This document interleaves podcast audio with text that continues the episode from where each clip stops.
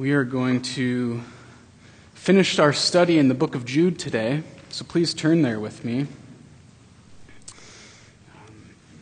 Have you ever been unable to do something where you try as hard as you can, uh, but you're just like, oh, this is not going to happen, not going well, just complete failure, complete inability?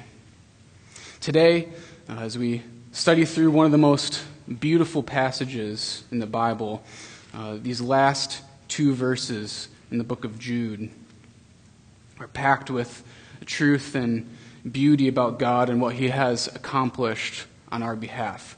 So let's start reading. I'm going to begin in verse 16 and read through the end of, of Jude.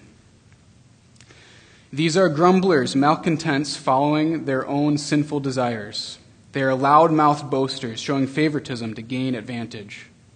But you must remember, beloved, the predictions of the apostles of our Lord Jesus Christ. They said to you, In the last time there will be scoffers following their own ungodly passions. It is these who cause divisions, worldly people devoid of the Spirit. But you, beloved, building yourselves up in your most holy faith and praying in the Holy Spirit, keep yourselves in the love of God waiting for the mercy of our Lord Jesus Christ that leads to eternal life. And have mercy on those who doubt. Save others by snatching them out of the fire.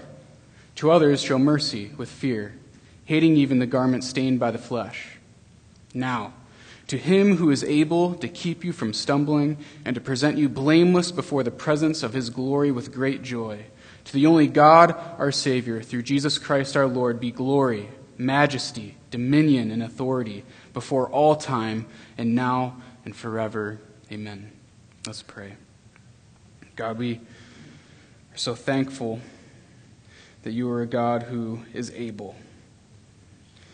We thank you that in the midst of our inability, our failures, uh, that you are able to present us blameless. As we study your word this morning, I ask that you'd open our eyes that we would uh, see who you are, your truth, that it, uh, your word would transform our hearts, Lord, that we would live our lives in, worship to you. And we pray this in Jesus' name. Amen. Jude begins his closing statement by saying, Now. Remember, he has written the, to these people in order that they would contend for the faith because of those who have crept into the church. He has given them the specific characteristics to look for in the false teachers. He's also set up a clear distinction between the false teachers and how the church are to live. The last thing he tells the Christians to do is to wait for the mercy of God and have mercy on others. And waiting for the mercy of God requires that we trust that God is going to do what he has promised to do. There's nothing that we can do to earn God's grace or God's mercy or forgiveness. These are all gifts of God. And when Jude begins this closing with the word now, it is in light of all these things that he's talked about. Now he answers a looming question. But who will deliver us from the apostates into which they lead the unsuspecting? His answer in proclamation is to praise Jesus Christ because victory over the apostasy is found in no one else but in Jesus Christ. He's now going to remind us about what God is going to do and who God is. In worship, Jude tells us a single characteristic of God that lead into two actions that God is going to accomplish on our behalf. The response of these actions should well up worship within our hearts. To him who is able, God is able. God being able is a continual characteristic that we see in how the scriptures describe God. And before we look into being, God being able to keep us from stumbling, let's sit in this wonderful truth of God being able for just a moment. How horrible would it be if God was unable? If someone is unable to perform a task, we don't rely upon them to perform that task. We don't trust them to accomplish what we know they're unable to do. Not only would that be silly, it could be seriously dangerous. If God were unable, that would mean that He is not all powerful and not all knowing. If God was unable, it would mean that He was incompetent. It would mean that God is not trustworthy. It would mean that God would be at a loss of what to do and how to do things.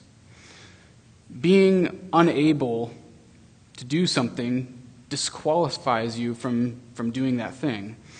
If someone is unable to do their job, then that's a pretty fast track to being fired because they're unfit to fulfill the task at hand. If God was unable, he would fail to be God. But God is able, He is all powerful and all knowing, He is competent and trustworthy.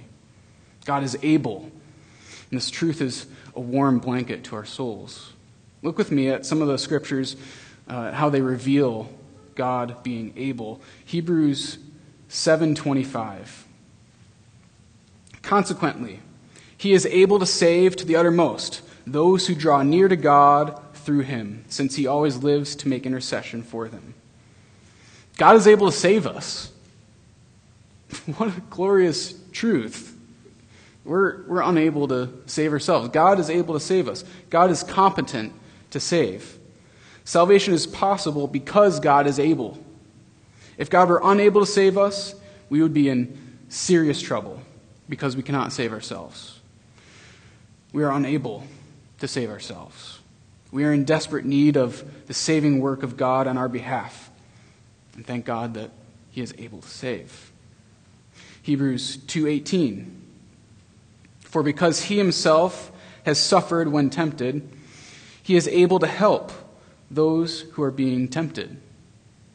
God, God is able to help in times of temptation. God isn't just sitting upon his throne, far away, looking down at us, pointing his finger at us and telling us to obey. God is a God who is able to help in time of need. God is able to provide a way out of temptation. He is faithful. God, the Holy Spirit, lives and works within the Christian to will and work according to his good purposes. Whenever you face temptation, remember that God is able to help you. Be encouraged. Do not need to be alone in facing temptation. The Christian has the help of God to resist. Romans 16:25 Now to him who is able to strengthen you according to my gospel in the preaching of Jesus Christ, according to the revelation of the mystery that was kept secret for long ages. God is able to strengthen you when we are weak, which let's be honest is often, even all the time, God is able to strengthen us. And He does this through the gospel, hearing of the preaching of the Word of God, the reading of the Word of God. He is able to strengthen you. Ephesians 3:20 says, "Now to him who is able to do far more abundantly than all that we ask or think, according to the power at work within us, to him be glory in the church and in Jesus Christ, throughout all generations, forever and ever. Amen. God is able to do more abundantly than what we know to ask or even think. This is unimaginable by definition. We cannot by nature comprehend this. God can do far more abundantly than we can ask or think. Far more, not just a little bit more. Far more. This is the greatness of our God. His ways are higher than our ways, His thoughts are higher than our thoughts. In 2 Corinthians 9 8, and God is able to make all grace abound to you, so that having all sufficiency in all things at all times, you may abound in every good work. God is able to make grace abound to you. God's grace is sufficient, and this grace spurs us on to good works, that we may abound in every good work. I'm sure there are more scriptures uh, about God being able, but I'm going to share just one last one with you Hebrews 11 19. He considered that God was able even to raise him from the dead, from which, figuratively speaking, he did receive him back. Abraham, in faith, believed that God was able to raise his son from the dead. And guess what? God is able to raise people from the dead, and he's done this already. Jesus Christ is alive today. He has risen from the grave. Jesus has defeated death, and God is able to raise you as well if you repent of your sin and believe in Jesus. God, being able, is an important characteristic of God, because without it, we, he would be unable and then fail to be God. If he was unable, then he would not be worthy of our trust. If God could not provide salvation, then why would we trust him for it? But God is able. This is a comfort for our hearts. When we look at ourselves and see our sin, our failure, our inability, our incompetence, we can look to a God who is able to save us and rest upon his ability instead of ours. I want you to find comfort and rest in that today. The fact that God is able. Now, Jude specifically celebrates that God is able to keep you from stumbling. God is strong to keep you. God is strong to guard you. This is perseverance. God being able to keep us from stumbling is a mighty and glorious truth. The, the power we have to keep ourselves in love of God comes from the fact that God keeps those who are His. This is the work of God. God does not have his people stolen out from his hand. God does not lose any who are his. We are prone to wander, so this is great news. God does not make mistakes or allow anybody to sift through his fingers like sand sifts through our hands. No, God keeps and holds onto all those who are his with an eternal grip. I don't know about you, but for me, this brings life into my step as I live life. The fact that I know that God is keeping me is inspiring, so that no matter what we face in life, we know that God has an eternal grip upon our heart. No matter if tragedy strikes, and it has, and it will, or whatever suffering we endure and we have, God has a forever hold on those are His that will not and cannot be broken. God's grip on His people is strong, and nothing can overcome it. This reality is an encouragement to me to glorify Him and hold on to Him even as He holds on to me. And perseverance is a mark of someone who's been made new. It is a mark of someone who's been saved by Jesus. The one who perseveres, their hope in life is not found in anything on earth, but in Christ. And that is why suffering and tragedy and, and loss, although are painful and we grieve and it hurts, these things cannot pull us out of the grip of God's hand because our hope is in Jesus and not in anything else. This is why it is foolish to place our hope in anything other than Christ. Everything else that people put their hope in fail them. People pass away, material things break down, money becomes stale and never satisfies. There's always wanting more, it's never enough. But Jesus lasts forever. In Jesus, there is true and lasting hope. Romans chapter 5, starting in verse 3, says, More than that, we rejoice in our sufferings, knowing that suffering produces endurance, and endurance produces character and character produces hope. And hope does not put us to shame because God's love has been poured into our hearts through the Holy Spirit who has been given to us. The Lord is able to keep us from stumbling. He is building us and molding us with endurance and perseverance as we go throughout our life. This is not to say that we will never sin again after being saved. That's not what Jude is talking about and is not supported elsewhere in Scripture. God is able to keep us from falling the way of the apostates that Jude has been warning about. First John reminds us that we still have sin and tells us what to do in the midst of our sin. First John chapter 1, verse 8. If we say we have no sin, we deceive ourselves, and the truth is not in us. If we confess our sins, he is faithful and just to forgive us our sins and to cleanse us from all unrighteousness. If we say we have not sinned, we make him a liar, and his word is not in us.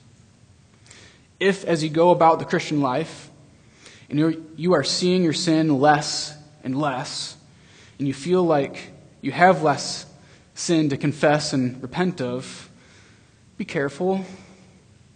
Pride blinds us from our sin. As we grow as Christians, we should be growing in our holiness, which means, yes, we should sin less, but a sign of growing in our holiness is that we are more aware of the sin in our life because we are seeing life and our heart more and more like God does. And therefore, we see our sin more and more as God does. As we grow in holiness, we see the sin in our life that we didn't think about or were completely unaware of. And this draws us closer to God as we confess and repent and glorify God for the fact that our sins have been washed clean by the blood of Jesus Christ. Christians still sin, but we are to put sin to death in our life. If we are not seeing sin in our life, this is evidence of a prideful heart. It could also be a sign that we are just going through religious motions. Hosea 6 6 says, For I desire steadfast love and not sacrifice, the knowledge of God rather than burnt, sac- burnt offerings. As we grow in our faith and grow in holiness, there will be a brokenness about ourselves. Psalm 51 17. The sacrifices of God are a broken spirit, a broken and contrite heart. O God, you will not despise. These are characteristics of those who are moving closer to the Lord. A broken and contrite heart are not characteristics of the apostates who have crept into the church. Remember, they're loudmouth boasters, they're scoffers. They're not broken about their sin, but rather they revel in their sin. They love their sin more than God. But someone with a broken and contrite heart is someone who sees themselves clearly. This is someone who comes humbly to the Lord, knowing their need for mercy and forgiveness. And this results in worship of God as they receive the grace of God and the forgiveness of God. God is able to keep us from stumbling. Those who God has saved, He has given a new heart. Along with the new heart come a new set of desires, and these desires are to worship God and be obedient to Him out of love for Him. We will still struggle with sin in our life. There's still a war going on within our flesh, but with a broken and contrite heart, we are able to come before the Lord with our sin, knowing full well that He is faithful and just to forgive us of sins and cleanse us from all unrighteousness. God is able to keep us from stumbling also because God finishes what He starts. And we aren't like that. I know that there are plenty of things in my life that I have begun and have not finished. I'm sure there are some of you that are like me, that have started something and you haven't finished it. And there's, I know there's several books on my shelf. Began it, mm, didn't quite finish it. There's also things in life that I only sort of completed.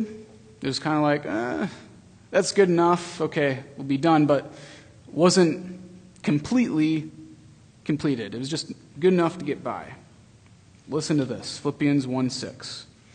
And I'm sure of this, that he who began a good work in you will bring it to completion at the day of Jesus Christ. God is able to keep you and guard you because he finishes what he starts. God is not lazy. If God has begun a good work in you, he will finish it. He will complete it. And so we know that if you are saved, you'll be kept for Jesus and by Jesus because he will complete his work in you. John 6:37 says this, "All that the Father gives me will come to me, and whoever comes to me I will never cast out." And Jesus does not lose any of those who are his. Secondly, God is able to present you blameless before the presence of his glory with great joy. You and me, blameless before God. This is a remarkable truth. Blameless before the presence of God. Here's the thing none of us on our own are blameless. We're a sinful people. If we are to appreciate this amazing truth that Jesus is able to present us as blameless before the presence of God, then we need to see the depth of what Christ has done on our behalf, to see the depths of what he has saved us from. Back in the beginning, God told Adam that if he dis- disobeyed and ate of the tree of the knowledge of good and evil, that he would die. Because of the wages of sin is death. God is the giver of life, and death is the consequence for disobedience to him.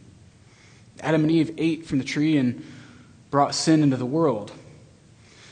Mankind brought evil into the world. And since then, man has, man has waged war against God. Sin is to look at God, who is worthy of all our worship and all of our obedience, and to say to him, No, you will not be the king of my life. I will be. Sin is treason against God, our Creator. Sin is to imitate Satan. And imitation is a high form of worship. When we sin, instead of imitating Christ, we are imitating Satan himself. And imitation is worship. Sin is to worship Satan, treason against Almighty God. And we are all guilty of this. Without God changing our hearts, we are people who hate God. We call good evil and evil good. We call darkness light and light darkness. Without God, man does what is right in his own eyes, completely driven by self worship. There is no love for God, and any love for others is tainted by selfish motive. In our sin, mankind has looked at God, the creator of the universe, who has given us life and breath and we use the life he has given us to scorn him and war against him. We use the breath he has given us to curse him. We use the tongue he has given us to slander him. We use the hands and feet he has given to us to battle against him.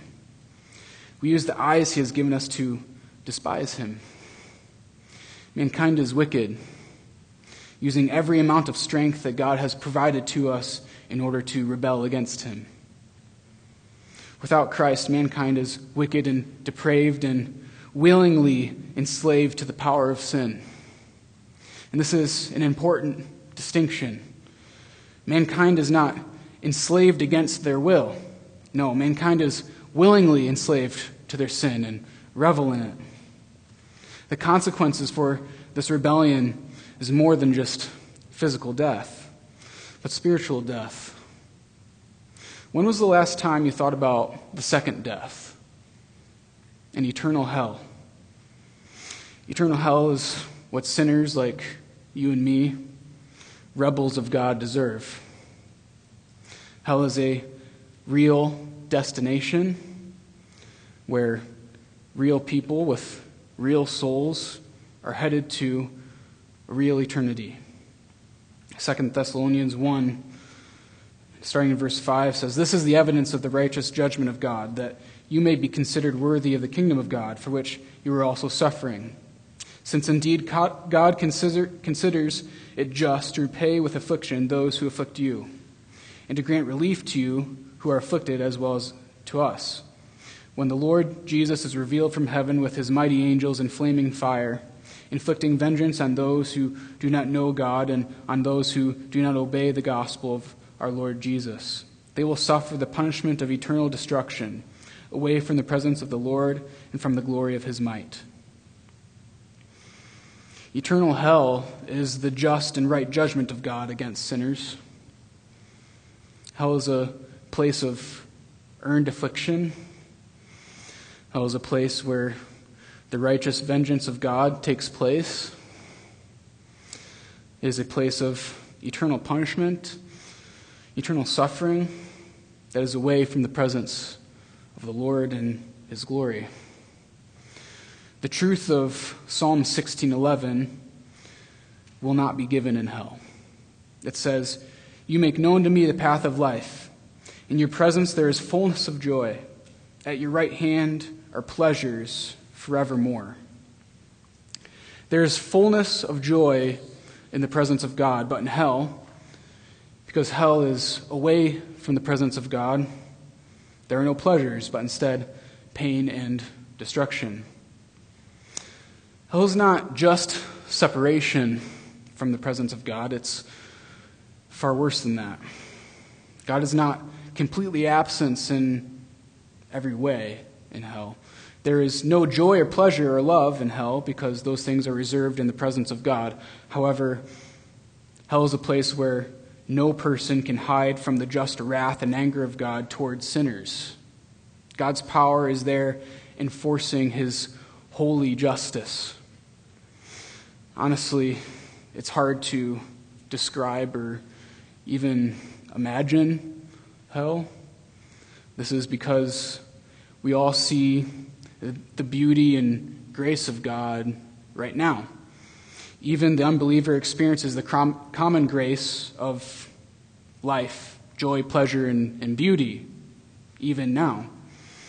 And even when I look at fire, I can see the beauty and the incredible, vibrant, and mesmerizing colors of hot coals and the flames looking over the wood. Campfire has a sweet, a sweet fragrance that I enjoy. But there is nothing that will be beautiful or sweet about the experience of hell. All we know and have experienced is dripping in the grace of God. All we have experienced is saturated with the love and grace of God. Even all that we can imagine and think is through the lens of the common grace that God has provided to us. And hell goes beyond what we can imagine because it's a place where the grace of God is absent, even the common grace that we all experience. It is a place where the totality of God's wrath is poured out. Scripture gives us some descriptions to help us understand what this place will be like. It is a place of darkness. Remember back in verse 13 of Jude, Jude describes it as a place of gloom and utter darkness that is reserved forever. A place of weeping and gnashing of teeth. Matthew 13:41. The Son of Man will send his angels, and they will gather out of his kingdom all causes of sin and all lawbreakers and throw them into the fiery furnace. In that place there will be weeping and gnashing of teeth. It is a place of unquenchable fire. Isaiah 66:24 says, "And they shall go out and look on the dead bodies of the men who have rebelled against me. For their worm shall not die, their fire shall not be quenched." and they shall be an abhorrence to the flesh. Hell is the chosen destination of all who sin. Every sinner goes to hell willingly because they, in their sin, have rebelled and resisted God and have chosen life without Him. It is also a place of torment. Revelation 20, verse 9, and a few verses forward say, And they marched up over the broad plain of the earth and surrounded the camp of the saints and the beloved city, but fire came down from heaven and consumed them. And the devil who had deceived them was thrown into the lake of fire and sulfur where the beast and the false prophet were. And they will be tormented day and night forever and ever.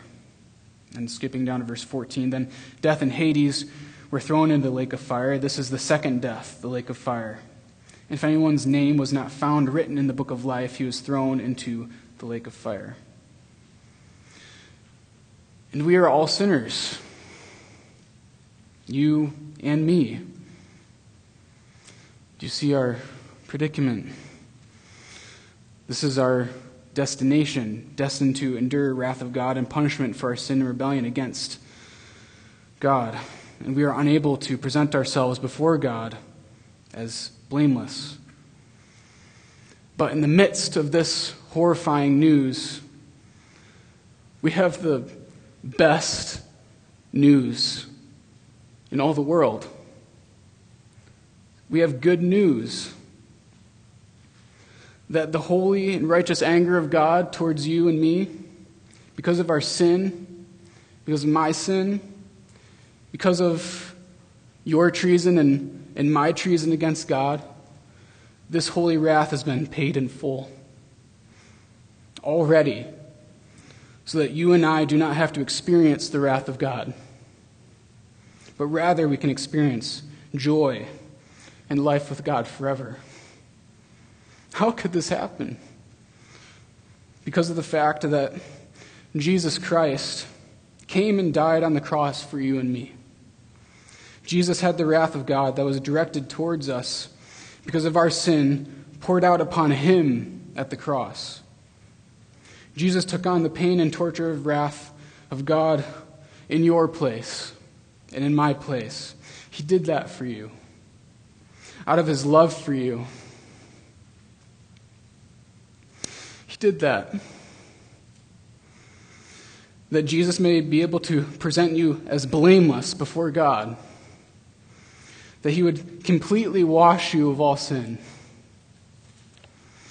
One of the sweetest verses in the Bible is 2 Corinthians 5:21. For our sake he made him to be sin who knew no sin, so that in him we might become the righteousness of God. This is incredible news. Not only does Jesus completely wash away all of your sin, all of your transgression, all of your unrighteousness.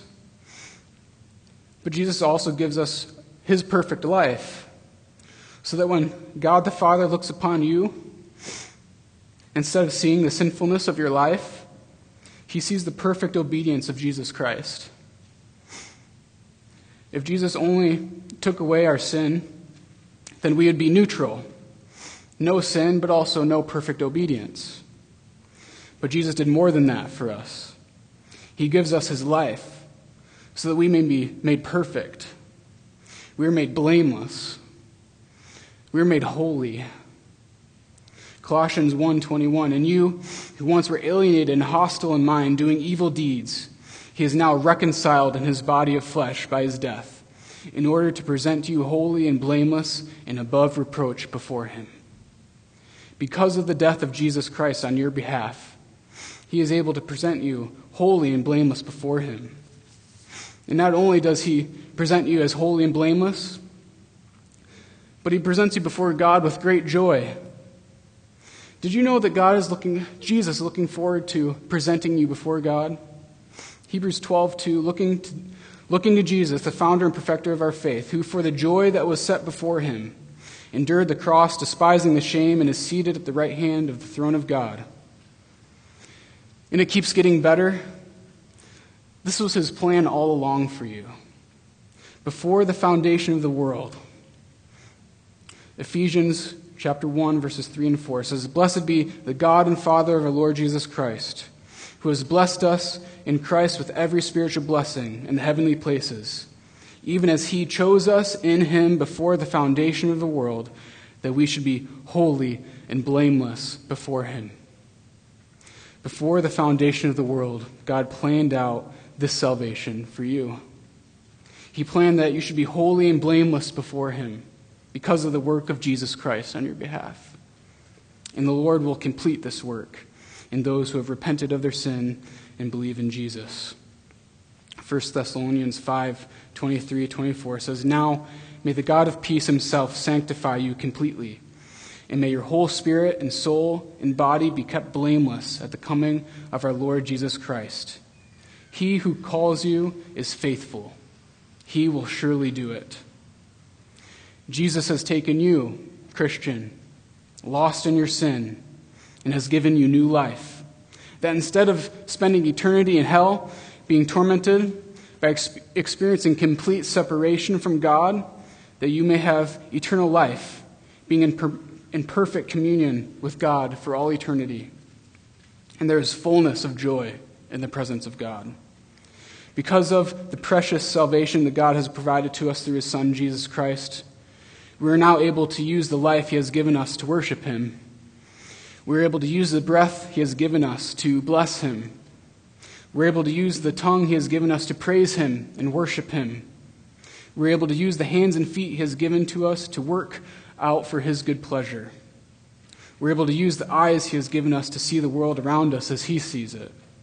We are able, by the power of the Spirit, to live a life for the glory and praise of God who created us. And just as hell is unimaginably horrifying, heaven is even more unimaginably great. And we have this to look forward to, all because of what Jesus has done. The only appropriate response to this news is to worship, to ascribe to the only God, our Savior, through Jesus Christ our Lord, glory, majesty, dominion, and authority before all time, now and forever. Those of you who do not believe, I desire that this would be a loving warning to you that eternal hell awaits. But if you repent of your sin and believe in Jesus, you will be saved. And these promises can be yours. Those of you who have believed, I want to encourage you. Jesus is able to present you before the glory of God as blameless. And Jesus will do this with great joy. So now, by the power of the Holy Spirit living within you, live in this joyful reality today.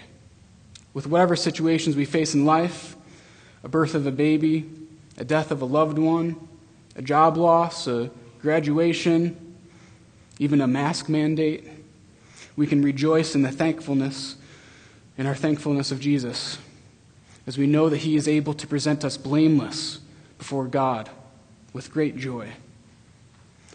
Let's respond to this truth in, in worship. Lord, we come before you in thankfulness and amazement and awe. We know that we are people who deserve your wrath.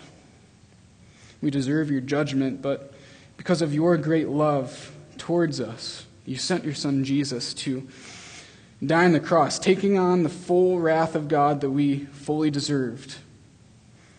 And he rose again from the grave so that now that those who believe can have eternal life, instead of facing eternal death, we can have eternal life with you. Lord, help us to remember this, that we would never forget this truth, that we would live in light of this reality, that we would worship you, that we would spread this amazing, joyful, good news to all that we know and all who we see, that people in our nation, in our community would come to a saving knowledge of Jesus Christ. We praise you and thank you. In Jesus' name, amen.